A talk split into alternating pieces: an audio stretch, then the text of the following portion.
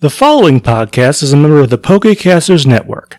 Pokecasters Network, supporting Pokemon content creators, their shows, and the community of Pokemon fans. To find out more, check out PokecastersNetwork.com or find us on Twitter and Facebook.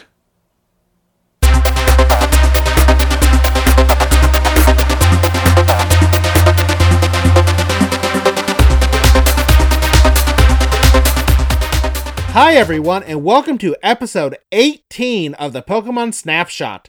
Hi, Tyler. How are you doing today? Not super great, Jeff. I have to go to work tomorrow for the first time in a month. Yep, I I know. I, I if for those of you who are listening, I had to pull Tyler out of the fetal position. He just like came on the Zoom call crying because that's all he could think about.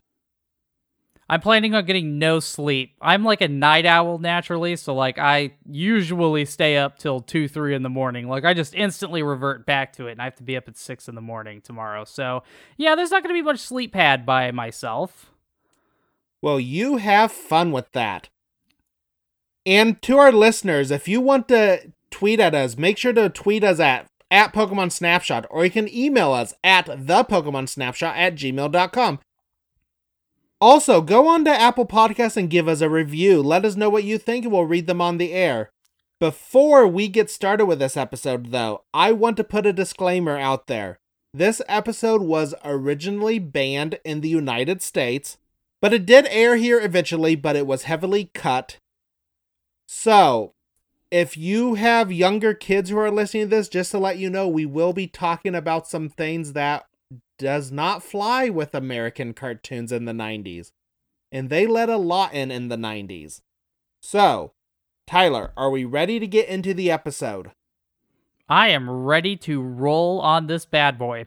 All right, so today's episode is episode 18, and it was called Beauty and the Beach. Or in Japanese, it was called Holiday at Acapulco. It aired on July 29th, 1997 in Japan and on June 24th, 2000 in the United States. And before we get going, just a little history on that. They so this was originally skipped in the original dub and then in June of 2000 they beginning of June, May, I don't know when they first started announcing it, but they started saying they were going to air the lost episode of Pokemon. And so you know, this was still in the infancy of the internet. Nobody, not as many people knew about this type of stuff.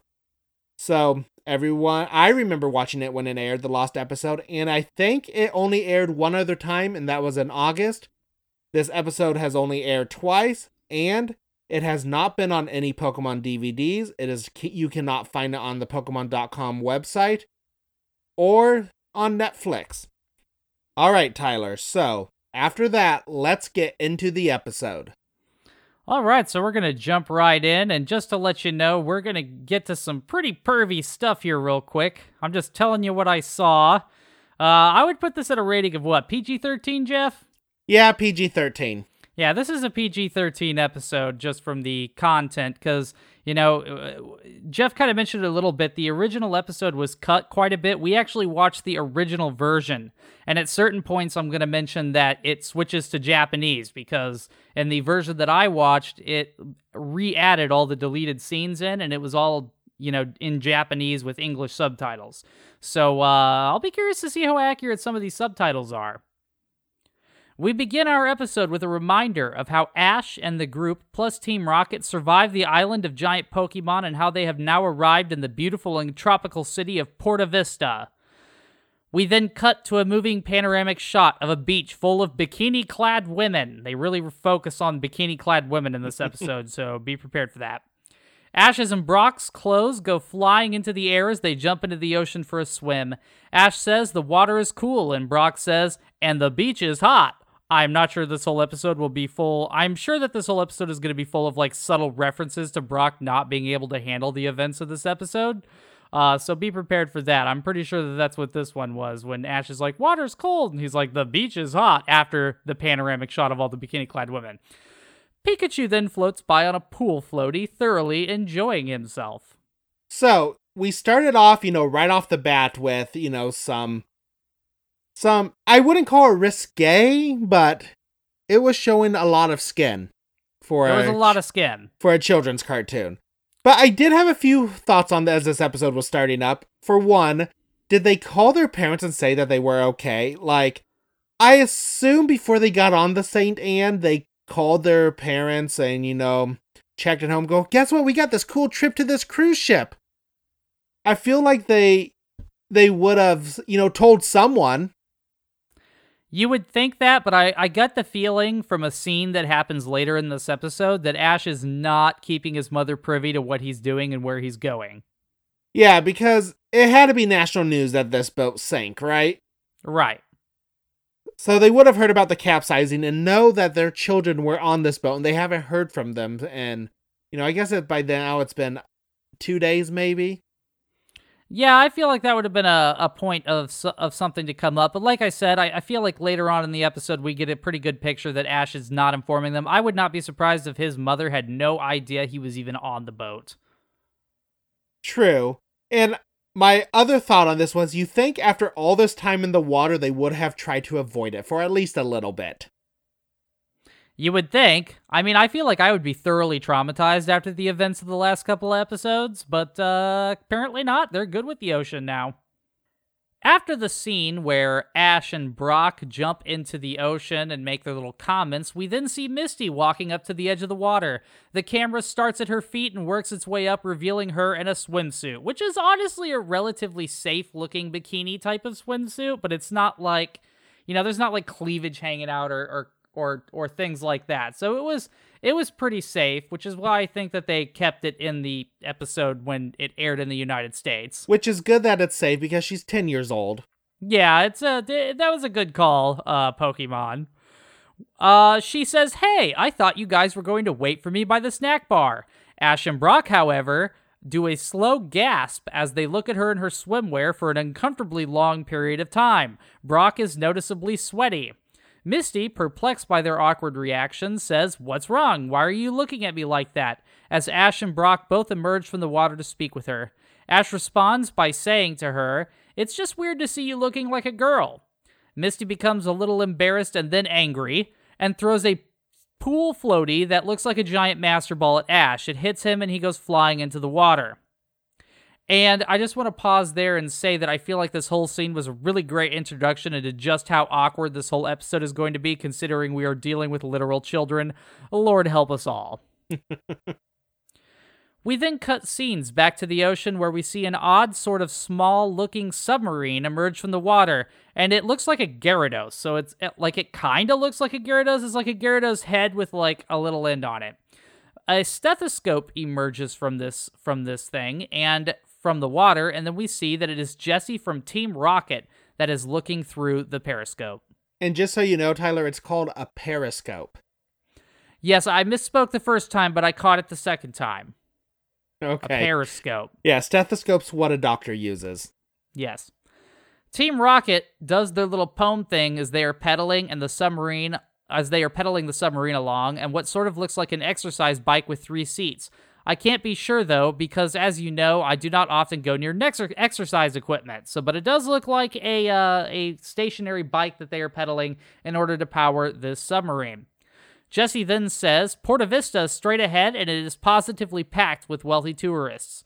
They state that their plan is to rob all of them of their of their stuff, and Meowth becomes excited about all the catnip and whatnot that he is going to buy once this is pulled off.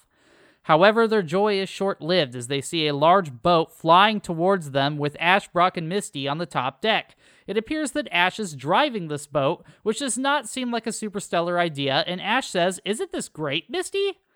This then begins a whole conversation that leads us to figuring out that they all thought the other had gotten the boat. Brock says he was just following Pikachu. So, like, you know, Misty's like, oh, Brock, you must have known somebody to get this boat, and yada, yada, yada. And Brock's like, what? I just saw Ash walking onto it. And then Ash immediately throws Pikachu under the bus. Uh, at this point, though, Pikachu just looks at them with a single sweat bead rolling down his head. And it is at this moment that we realize that Pikachu was just wandering onto this boat and they have now stolen it. Ash gets nervous and says that he thinks they are in trouble. Yes, Ash, I would say that felony theft of a boat when you were a child is probably not the best thing to have on your record. Have fun in juvie. Not only did he steal the boat, he does not have a license to drive the boat. Also, why what made Brock think that following Pikachu was the bright idea? He's just going to follow the animal onto the boat. It's his fault. I think they all kind of secretly knew that they were stealing the boat, but wanted to keep their conscience clean. That, that's what I'm going to go with here. Pikachu knew full well that they were stealing the boat. Also, I want to go back to something you said earlier about Meowth. You said he wanted to buy some catnip with all the money they were going to get. So not Right. only are we look working with, you know, scantily clad women, Meowth just wants to use money to buy drugs. Of course he does. I I could see that, though. I-, I would be very surprised if Team Rocket wasn't on some sort of drug. Pikachu then, after this whole exchange, looks straight ahead and realizes that they are about to hit Team Rocket's submarine. Pikachu gets excited and yells, Pikachu! And then immediately they crash into the sub. We see Team Rocket's sub begin rapidly floating to the bottom of the ocean before we flash to the boat where Ash is yelling that something broke and he can't stop. He crashes the boat into a dock. After crashing into the dock, Ash nervously says, Uh, the dock hit us! As an old man with a beard and fisherman hat comes running up yelling. He yells at them because they have stolen his boat and then crashed it into his dock. He says they are going to have to pay for this. Ash cowers behind Misty and explains that this is all a big mistake, but the man immediately changes his tune, stares at Misty, and says, Ah, you remind me of my granddaughter. Misty explains that they are willing to work to pay for the damages. So this line was a little bit different in the Japanese version and a lot more creepy. Oh no. Instead of telling Misty that he looks like her his granddaughter, the old guy says he is looking forward to seeing her in 8 years. Oh, Lord in heaven. You know, it's funny that you mentioned that because in that scene, I almost included something about how creepy he says that. Like he says, "Oh, you look just like my granddaughter," and like the expression on his face, you can tell that it was like kind of a creepy tone. But I decided to skip past it because there's so much creepy stuff already, and I didn't want to like you know grasp at straws with creepiness because we have just so much of it already. So I, I think that that is very fitting that that's what he actually said. Yeah, and you know what he makes me think of, Tyler? Have you ever seen the Dragon Ball anime? Yes, Yeah. He he makes me think a lot of Master Roshi. He kind of is the, that creepy old man. Yeah, he's kind of dre- dressed like Master Roshi too, eh, to a certain extent. We then change scenes to see that Team Rocket has survived their crash and they are crawling up the beach in pain. Meowth says, I wanted to hit the beach, but not like this. Oh, Meowth and your puns. James says that it isn't fair that every time they come up with a foolproof plan, Ash and his friends mess it up, which seems illogical to me because if the plans were truly foolproof, then how come they keep getting fooled by the one of the dumbest people in the entire show? Many times Ash even accidentally messes up their plans. I guess Scooby Doo was right. If it weren't for those meddling kids. Right? All the bad guys and, and Scooby Doo going, if it weren't for those meddling kids, it's kind of a moment Team Rocket is having. Like, no, Team Rocket, your plans are just very obvious and not well thought out. Jessie begins to say that they are going to have to repair their sub when just then a really creeping looking little girl, and I put little girl with a question mark here uh, because I was not sure, walks up in a pink dress. This character is almost indescribable as they simultaneously look like an old woman and a little girl. So it's like a little girl's body with an old woman face, and she has a very deep, almost Italian American sounding accent, you know, from like uh, the East Coast or something. Yeah, and I think what she's kind of supposed to be based off of is like the Japanese folklore or just the typical hag from Japanese folklore. Ah. Okay. She explains, after walking up to Team Rocket, she explains that this section of beach is for restaurant patrons only and that she doesn't need squatters. James offers for them all to be waiters for her, and Jessie seems confused, but then Meowth explains that they need money to fix their sub. The girl then says, Working for me ain't no picnic. I can be brutal. James gets nervous but says, We work with Jessie, so we know all about brutal. That was a sick burn. Good job, James. The scene then changes, and we see Ash and Brock standing outside of a small restaurant along the beach. They are advertising food such as squid on a stick and clam juice snow cones. Mmm, sounds delicious. Uh, but they were much more creative in the English dub with their food than the Japanese version. In that version, all they were saying is they were serving ramen and shaved ice and they can come and get out of the sun.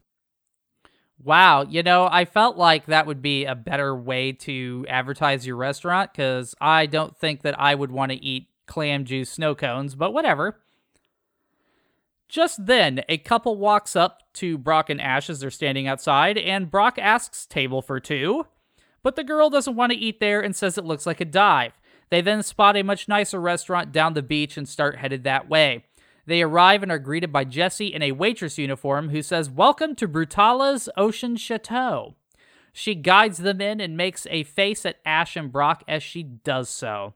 Ash asks, What is she doing here? Because I guess the thought of checking on the vessel that they rammed into never really crossed their mind. Like, they kind of just like, oh, we hit this dock and got in trouble. Those people that we plowed into in the ocean and they sank to the bottom? Whatevs. I mean, they got out of it, so maybe so maybe they thought it was no big deal. I guess so. Brock, as his usual creepy self says, Jessie looks pretty good in that uniform too.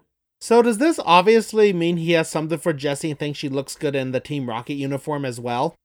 I would say that yes, that is what that is implying. He must think that uh, Jessie from Team Rocket is pretty good looking, which, in all in all due fairness, she kind of is. Jessie then hollers out, A top quality restaurant attracts top quality people. And then the camera pans up to show James on a deck serving drinks, and he says, And a no quality dive attracts the bottom feeders. Meowth says, Yeah, you losers. This comment makes Ash and his party angry, and Ash says, We'll show them we're not losers, as he grabs his Pokeballs and releases all of his Pokemon at once. All of his Pokemon except for Butterfree. Did you notice that? No, I didn't.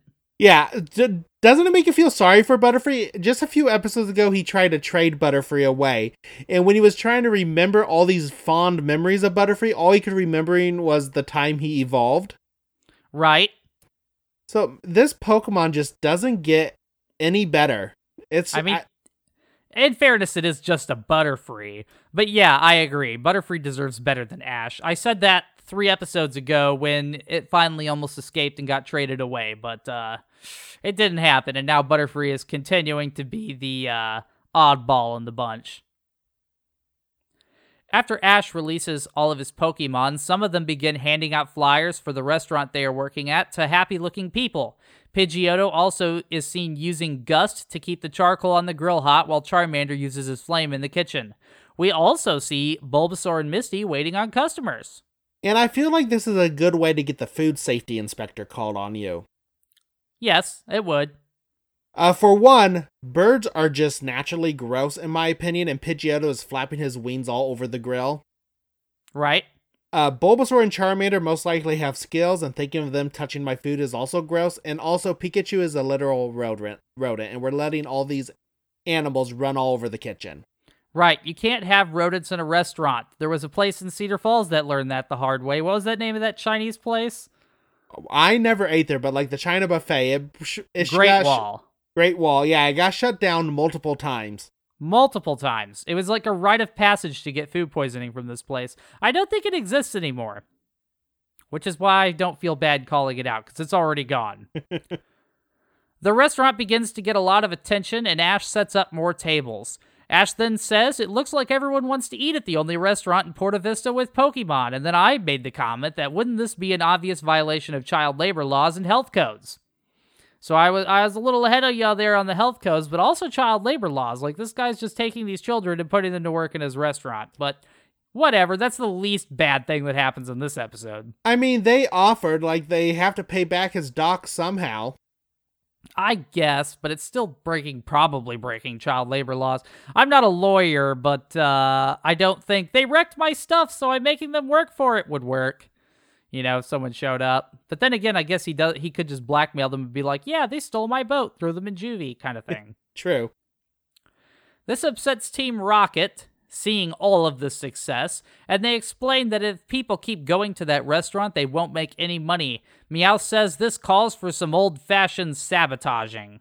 Just then, we see wind gusting on the beach and it blows away the flyers. We see that Meowth has set up a giant fan to accomplish this. He then begins pumping gasoline in the grill, and that causes all of the food to burn, which is honestly the least terrible thing that could have happened from him pumping gasoline onto a wood burning grill. You really think that's the least terrible thing? I mean, they're lucky the whole place didn't explode by just pouring gasoline all over it. That's what I'm saying. It's the least terrible thing that could happen is just him burning the food. Oh, okay, yeah. So you're saying he's lucky. You're kind of like me. He's lucky he didn't get worse. Yes, it could have been so much worse. They could have blown up the entire restaurant and killed everybody inside. That would have ended the Pokemon series on a very somber note.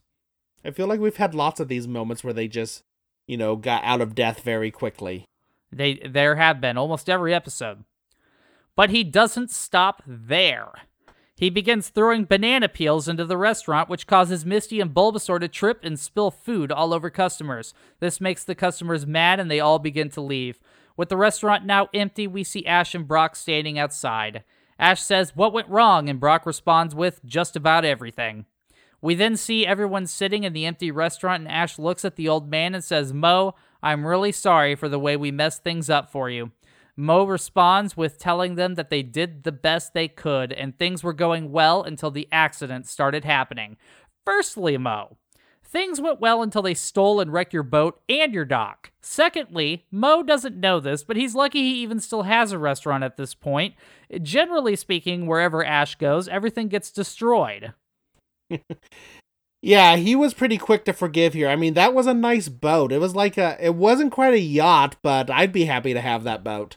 Yeah, I didn't even know because I am not very, you know, privy to boats and things living in Nebraska. I, I think I live 2,000 miles from the nearest ocean. Uh, so, but it, it's not a yacht, but like Jeff said, it's not a speedboat either. It, it was a large, fancy boat, though. It, it easily a couple hundred thousand. Yeah. Easily. It, was a nice boat. Ash responds to Mo basically forgiving them and saying that they tried their best by saying, I guess so. And Misty gets mad and says, Something's weird. There's no way those were all accidents. With the luck they've just had, I don't know why Misty would think something else is the, is the issue. Like, you know, th- there's no way those can be just accidents, but Misty, bad stuff follows you wherever you guys go. Exactly. Like, this is just another day for you all. Team Rocket and their new boss then walk in, and the new boss, the creepy lady from before, goes, Well, well, and Mo says, Brutala, and Ash says, Team Rocket. Brutala says, Looks like we don't need a reservation to get in here anymore. If things keep up like this, you might have to go out of business, Mo. Ash, always slow to the uptake, says, What do you care? And Brutala responds by saying that she doesn't care if the dump goes under or not, but that Mo better find a way to pay the money he owes her quickly. Mo says that he will have her money, and she says she wants it by tomorrow or she will be taking his boat, which jokes on her because that boat is done busted up. she gonna get a broken boat the next day. Mo says, Please no, take anything you want, but not that boat. And Brutala cackles and walks out while Team Rocket taunts them and says that they will be back the next day for this boat. And after that is when we go into the Who's That Pokemon segment. Who's That Pokemon? Which I want to give a little fun fact here because in the Japanese version, so our Who's That Pokemon for this week is Pidgeotto, but Pidgeotto was not the selection for the Who's That Pokemon in Japanese. In fact, the p- thing they chose for Who's That Pokemon wasn't even a Pokemon. The Who's That Pokemon was Brutella. What? Yeah, I I don't know. Like that is true story. It's Brutella, and I don't know. It's so weird because this is such a special episode because it's a lost episode. Then it's even kind of even more special in Japan because their Who's That Pokemon is not a Pokemon. Okay. So what are you gonna do your Who's That Pokemon on? Well, since there's not a lot of facts on Brutella, I'm doing it on Pidgeotto. Okay, all right. Uh, since he was in the episode, and we haven't seen, haven't done one on Pidgeotto yet. So, as I just said, the Who's That Pokemon is Pidgeotto, who is called Pidgeon in Japanese. Uh, his basic information so he, he's number 17 in the Pokedex. He's a normal and flying type. He's 3 foot 7 inches tall and 66.1 pounds. He is known as the bird Pokemon and he evolves into Pidgeot at level 36. Alright, his name origin. Pidgeotto may be a combination of the corruption of pigeon and diciotto, which is Italian for 18. The level Pidgey evolves into Pidgeotto. I feel like that's stretching it a bit. That is grasping at straws, but Yeah. we'll go with it. Yeah, I I just go with what I'm told. Its name may also refer to Otto Lilienthal, a pioneer of unpowered heavier than air flight. Otto, I guess Otto Lilien. I that again. I think we're grasping at straws here. Oh, yes, most definitely. They probably just are like, we need a name that sounds like a pigeon. We're to go with this. Yeah, that's what I'm thinking. Uh, his Japanese name origin, pigeon, is literally pigeon. How creative. Yes. Um, what is he based off of? Despite its name, Pidgeotto's design appears to be less inspired by a pigeon and more by an osprey or other birds of prey. So, he's not even based off of a pigeon, so I feel like sad for Pidgeotto. He just is getting all this stuff that he's just not he's not very exciting. He was an afterthought. They designed all the cool Pokemon and were like, hmm, we need a lot more than this to fill this world up. We need a bird. A really lame bird that looks angry. All right, so Pidgeotto's biology. Pidgeotto is a raptor like avian Pokemon. It is covered with brown feathers, has a cream colored face, underside, and flight feathers. It has a crest of pinkish red feathers on its head and black angular markings behind its eyes. The plumage of its tail has alternating red and yellow feathers with ragged tips. Its beak and legs are pink, two of its toes point forward while one points backwards. Additionally, it has powerful sharp talons that it uses to grasp prey.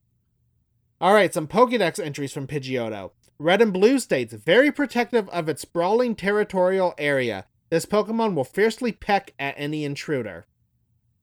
Uh, Pokemon Silver Pokedex entry says, it immobilizes its prey using well developed claws, then carries the prey more than 60 miles to its nest. And then Ruby and Sapphire Pokedex entry says, Pidgeotto claims a large area as its own territory. This Pokemon flies around patrolling its living space. If its territory is violated, it shows no mercy in thoroughly punishing the foe with its sharp claws. So do not go into a Pidgeotto's territory because you were will literally get torn to shreds. All right.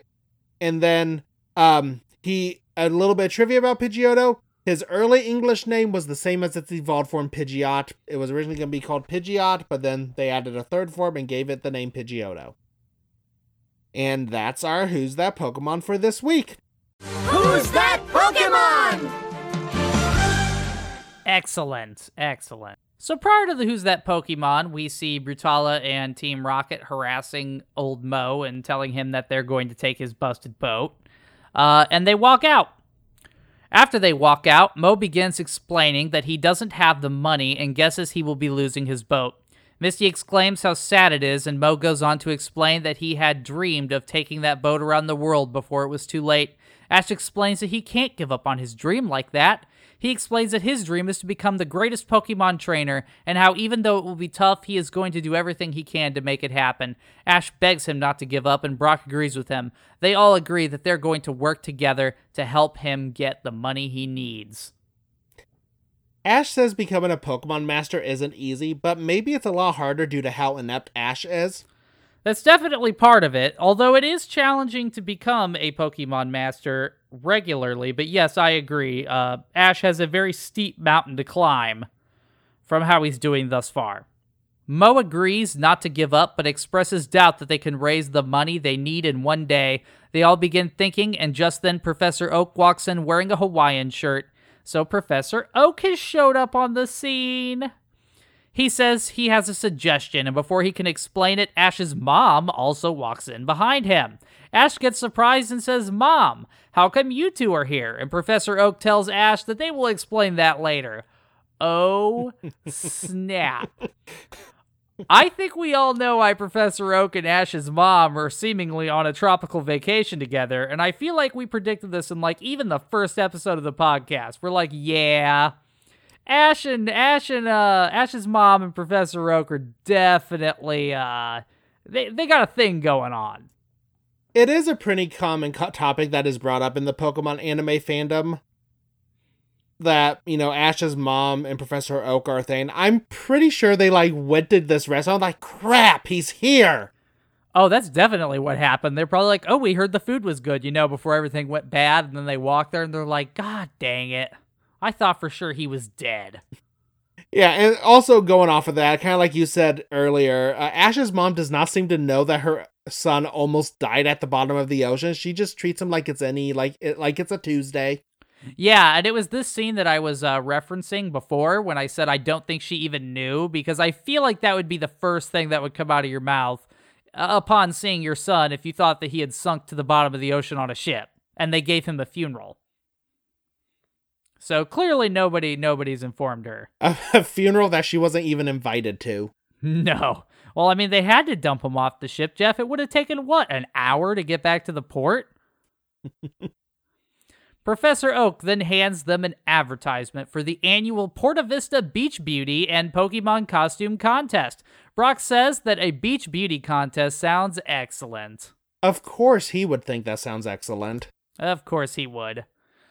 Professor Oak explains that people come from all over for the contest and suggests that they advertise the restaurant there. Misty also says that she wants to enter the beauty contest, and Professor Oak agrees that this is a good pl- idea since there are cash prizes for winning. So Misty is going to join the beauty contest. Ash says, Well, our money worries are over, and they all cheer. That's a lot of confidence right there, Ash, considering uh, what you're headed up for. Yeah, he just automatically thinks they're going to win. Oh, they're gonna win. Yeah, he's like Misty, who I make fun of every episode for her looks. She'll win a beauty contest for sure. We're good. And we'll get plenty of people to come eat at this restaurant, you know, a day after we destroyed everything. We then change scenes to Pidgeotto flying over the beach and dropping some pamphlets as a 90s hip hop style music plays in the background. This is a great scene. The announcer for the contest explains that the contest will begin soon and that there is a $1,000 cash prize for winning in each category.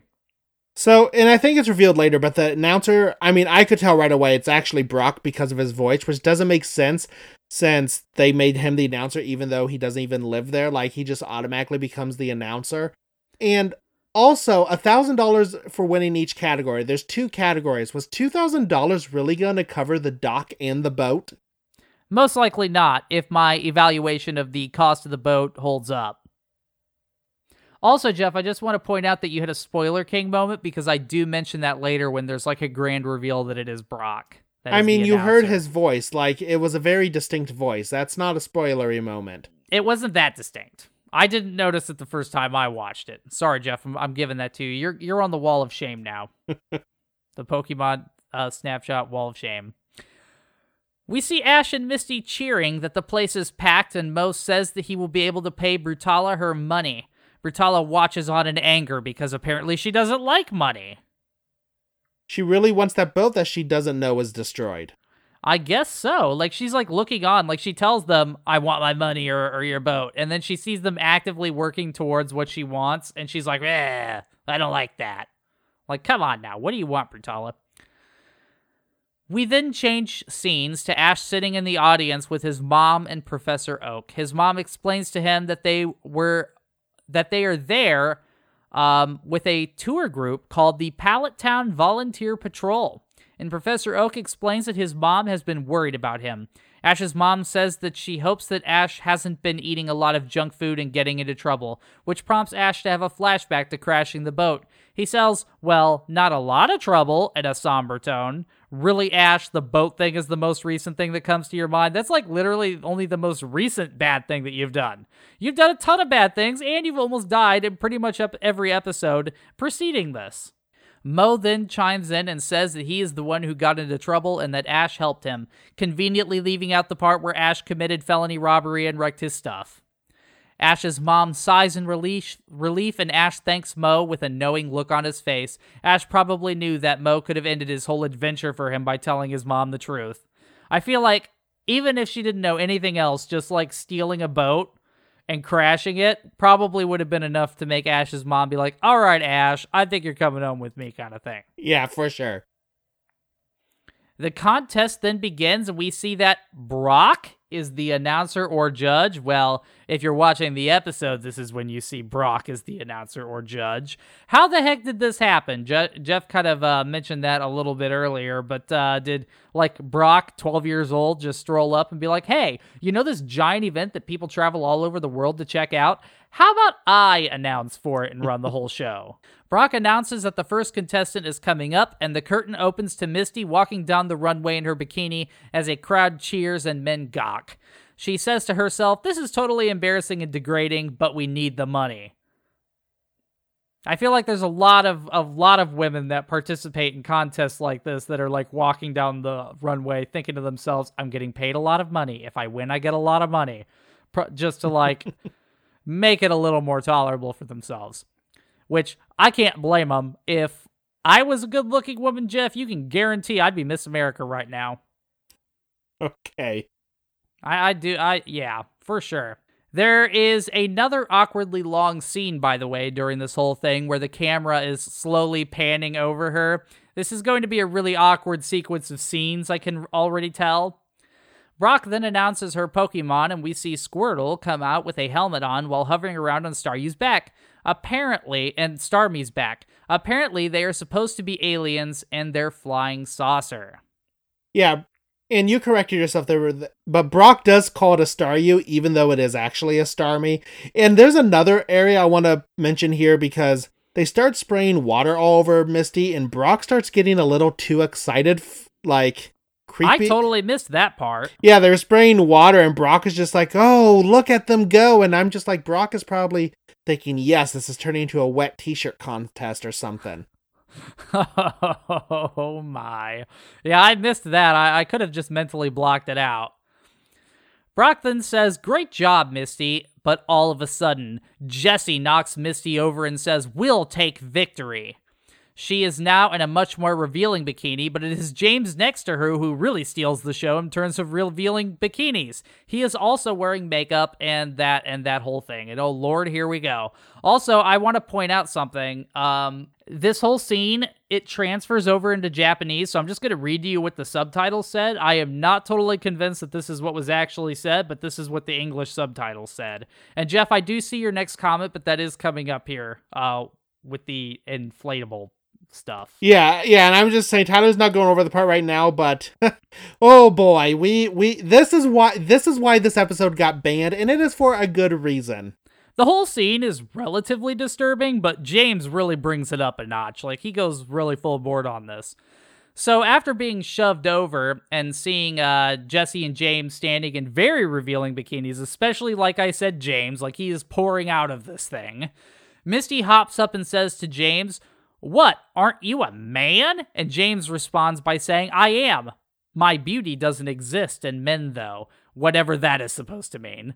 Jessie then says, Annoying little brat, go away. And James immediately says, Service, service, while inflating his fake breasts up and down. So he has like an air pump on his fake breasts in this bikini thing, and he is pumping it, inflating his breasts up and down. He then uh, says, Look here, and beckons the crowd to look at him as he is doing this. And like I said before, the uh, I'm just telling you what the English subtitle said. I don't know why he was just saying service, service as he was doing this. I'm willing to bet it was probably something else, but that is what the English subtitle said. So we're just going to go with that. Yeah, yeah. These aren't officially du- subtitled like by, you know, Funimation or 4Kids or whatever. The company Right. that, you know, like you would watch, you know, like you would watch anime nowadays with subtitles. This was not done by some big company. This was fan translated and put up on Dailymotion or Pokeflix.tv where you can watch the episodes that we could not get to legally because this one does not exist anywhere. But yeah, so this is not an official translation and we we are just going off of what they said. Right. So the service service thing, I have no idea. Brock, as announcer, then says, Two women have suddenly burst onto the stage, and I personally do not dislike them, but everyone seems to be happy. The crowd cheers and whistles as Jessie says, naturally, and James grabs his breasts and waves them around in front of Misty, saying, You participated 10 years too early. ah, this is uh, much worse than I predicted it would be. So I I have a few notes and this line I did not see when it was going off, but I have the thing no I have that he, the it translates to you're 10 years too young as he's waving his chest in front of Misty. But oh, I see. I also have in one of the cutout scenes, James says to Misty, when you're older, you'll have a chest like this. Oh, why? Yeah, so as everyone can see, there is a whole there is a reason this whole scene was taken out of the English version. Yes, a very good, very solid reason. I kind of wish I had never seen this. so, and a little bit fun facts. In season one, there are three banned episodes. Well, there's more now, but that's they became banned later. They originally aired. But there were three original banned episodes, this one and two others. And out of the three, this is the one that wasn't originally translated at first, and the other two were, which will be interesting when we get to the other two because I feel like they cover, not cover worse things, but like would have been a lot harder to dub out. Okay, I, I'm intrigued. So after this whole exchange, and like I said, we don't know exactly what was said here, but you get the picture. Uh, Misty begins crying as Brock announces the next two Pokemon and says that they are dressed as a legendary Pokemon. And we then see Koffing and Ekans as they make their way down the runway in what appears to be a fairly indiscernible costume. I could not readily tell what this was. Uh, Brock says that he believes they are supposed to be Omastar. Omastar? Yeah. Omastar. Before anything else can happen, though, Gary and his posse walk up on stage and kick them off of it, which was not called for and his posse are all girls in bikinis and other various swimsuits. Uh, Brock announces that it is a surprise visit by Gary Oak and his women. And I just want to say that here that Gary is a much worse antagonist than Team Rocket. I mean, he just comes up and just completely kicks their Pokemon off the stage. It's not like he's kicking the humans off the stage, he's kicking the Pokemon off the stage. Right. And the other thing I want to throw out is Brock is doing a terrible job of like running this thing because this is the third time that somebody has skipped their turn and barged onto the stage. Like, where's the order, Brock? Where's the law and order here? We flash to the audience where Professor Oak nervously mentions to Ash that he forgot to tell him that Gary came with them on their little trip. Ash is not pleased, and suddenly Gary calls out for Ash, saying that he knows that he is in the crowd. He then says, Don't worry, Ash. I didn't come here to make you jealous of me. I came here so some of my beautiful fan club members could make you jealous of me, as the girls begin to chant for him. He he thanks his and he thanks his fan club and yells to Ash that he wrote that cheer himself. Yeah, and w- going with the cheer, they, I mean, they rhyme Ash with trash, which is just horrible. Yes, but kind of funny. And it's even worse if you think about how Gary was uh, already ahead of Ash and then went back to Pallet Town to go on this trip with his uncle. Right, absolutely. Like he was doing so good. He's like, I could take a few days off and go on vacation with uh, Professor Oak and his girlfriend, Ash's mom. And also, I just want to throw out, Jeff, that uh, I, I know that Gary and his little chant rhymes Ash with trash, but I think we can all agree he could have rhymed it with something much worse. True. which honestly would not have been out of character for the content of this episode.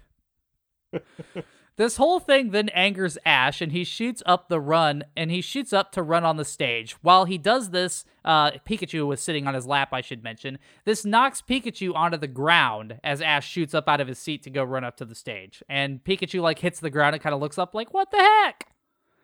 We then flash to Brock counting off the six beautiful girls on stage and saying how tough it will be to choose the most beautiful one, and that it is a good kind of tough. Oh, Brock, he's having the day of his life. Misty sighs backstage and says that with a build-up like that, the judges will never even give her a second look. We then see Team Rocket again, and Jessie says, Those women are more beautiful than me. This isn't funny. And James blurts out, I am prettier than before Brutella comes up behind them and grabs them and pulls them off the stage. We flash back to the restaurant where Brutella explains that she knew all along they were with Team Rocket. I wonder what gave her that clue. Could it have been that they were wearing their Team Rocket uniforms when she found them?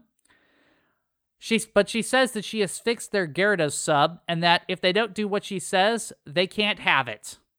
And actually, this where was a little interesting because when she first comes upon Team Rocket there, they are still in their bikinis. Then she pulls them off, and now they're in their Team Rocket uniforms. So I was just Ah. thinking, luckily at this point they did put Team Rocket back in their uniforms. Otherwise, there probably would not have been enough footage to make this into an episode. No, no, no, no, definitely not. Because is that what they cut out though in the in the U.S. aired version? They cut out basically just every scene with Jessie and James in a bikini. Yeah. How about the stuff with Misty in the bikini? Nope. Oh my! I guess we get why it was aired twice. Yeah, it is all because of James' inflatable breasts. oh, I see. Yeah, those things were definitely uh, gratuitous. He def- definitely went a little overboard with that accessory. She uh, leads them over to the sub and instructs them to destroy the booty pageant and Moe's restaurant. Team Rocket agrees and says that they are great at destroying things, which isn't that the truth. They hop in the sub, and we then see Ash challenging Gary to a battle. Gary says he doesn't have any Pokemon with him, and Ash says that he is just scared. He says he has no reason to be scared of Ash, and I tend to agree with him. So, so Ash is like, "You're just scared. That's why you don't have Pokemon." It's like, no, Ash, he doesn't have his Pokemon because he's on a tropical vacation with his grandfather and his grandfather's new girlfriend, who incidentally is your mother, which is the ultimate burn. I feel like Gary would be that kid that would be telling Ash things he saw his grand his gr- uncle and or his grandfather and Ash's mom doing. Like, Yeah, I, I hope that he he didn't see any of that, but yeah. no, no, I'm not did- talking about that. I'm like he sees them holding hands or something. Oh, yeah, okay, yeah. All right. Jesus, Tyler. I got gotcha. I gotcha, I gotcha. I didn't know what direction. This is a PG 13 episode. I Jeff. know, and you were trying to put it into our territory. No, no, it would not be R unless there were images or describing it, I'm pretty sure. But I guess we'll find out if this uh, jumps up and bites us.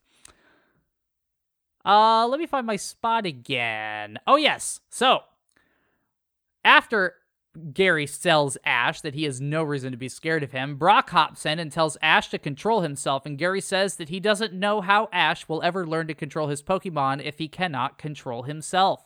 Just then, Team Rocket sub emerges from the water. They lower tank tracks on their sub and begin driving up onto the beach as people run in horror. Ash yells for everyone to stay calm, so he like grabs the mic and he's yelling into the mic that Brock previously had. Stay calm, it isn't a real Gyarados. He says this um, so everyone can hear him. Now, I want to mention that yes, it's not a real Gyarados, Ash, but it is still a tank. Like at this point, it is a tank, and I'm not sure which is worse. People start to listen start to listen to him though and kind of calm down, and Ash's mom is really proud for probably the first time ever. You know, I said the same thing. Even though it isn't a real Gyarados, it is still a tank driving straight towards the crowd. That is still a very good reason to be terrified. Yes, I mean, you, you don't want to have a tank driving at you, I can imagine. Team Rocket then fires a torpedo at Ash. Gary asks if he is going to freak out, which seems like a, you know, thing to do if you see somebody having a torpedo fired at them. Of course he should freak out. And Brock says that it is a heat seeking missile.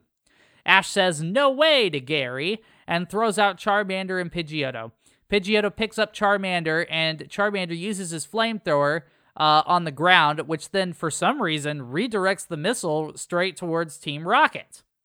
Team Rocket is now flying down the beach trying to escape their own heat seeking missile, and uh, they're pedaling as hard as they can trying to escape this thing. And they pedal right towards Brutella and her restaurant, and the missile actually blows up, destroying the restaurant and sending them all flying into the sky.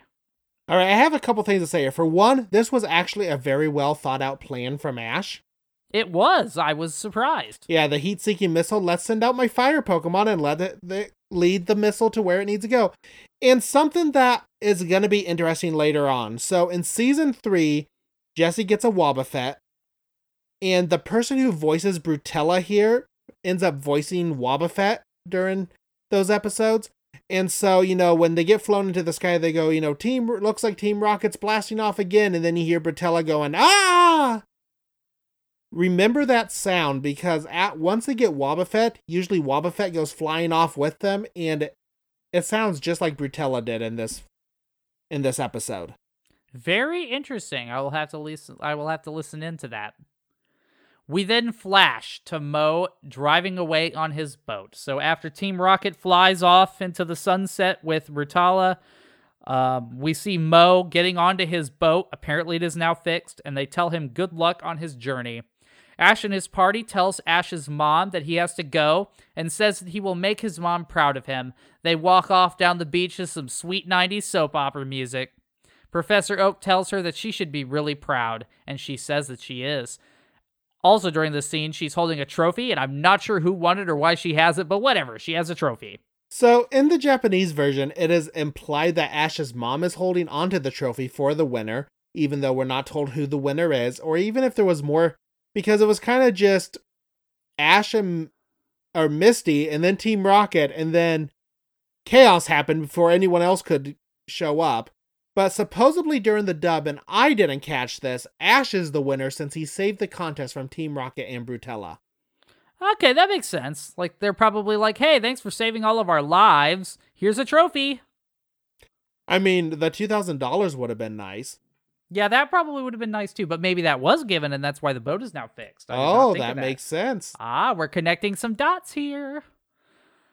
At this point, with the sweet 90s uh, soap opera music still going to be continued, comes across the screen, wrapping up our incredibly disturbing episode.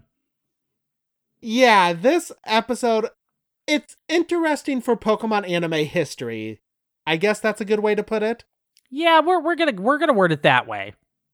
So, and really, if it wasn't for it being a lost episode, it nothing really happens. It's not that great of an episode. No, it's like middle of the pack, I would say, in terms of content. Yeah, it's Nothing not the too crazy happens, ever. but it's not horrid either. No, it. I mean, if someone say someone sat down and says, "Hey, we're gonna watch this episode," I wouldn't be like, "Uh, whatever." I would just, you know, be okay. We can watch this episode. It's not. I I'd still watch it, but not one of my favorites. But if you want to tell us what you thought of the episode, you should tweet us at Pokemon Snapshot or email us at the Pokemon Snapshot at gmail.com. And Tyler, I think that's it for this episode. Any more comments? Indeed. I I think I pretty much threw everything into the episode itself. Uh, I don't want to say any more about any of those topics. I was trying to te- tread a very uh, tight line here. Yes, most definitely. So join us next week when we will be watching episode 19 Tentacool and Tentacruel. It's gonna be super cool.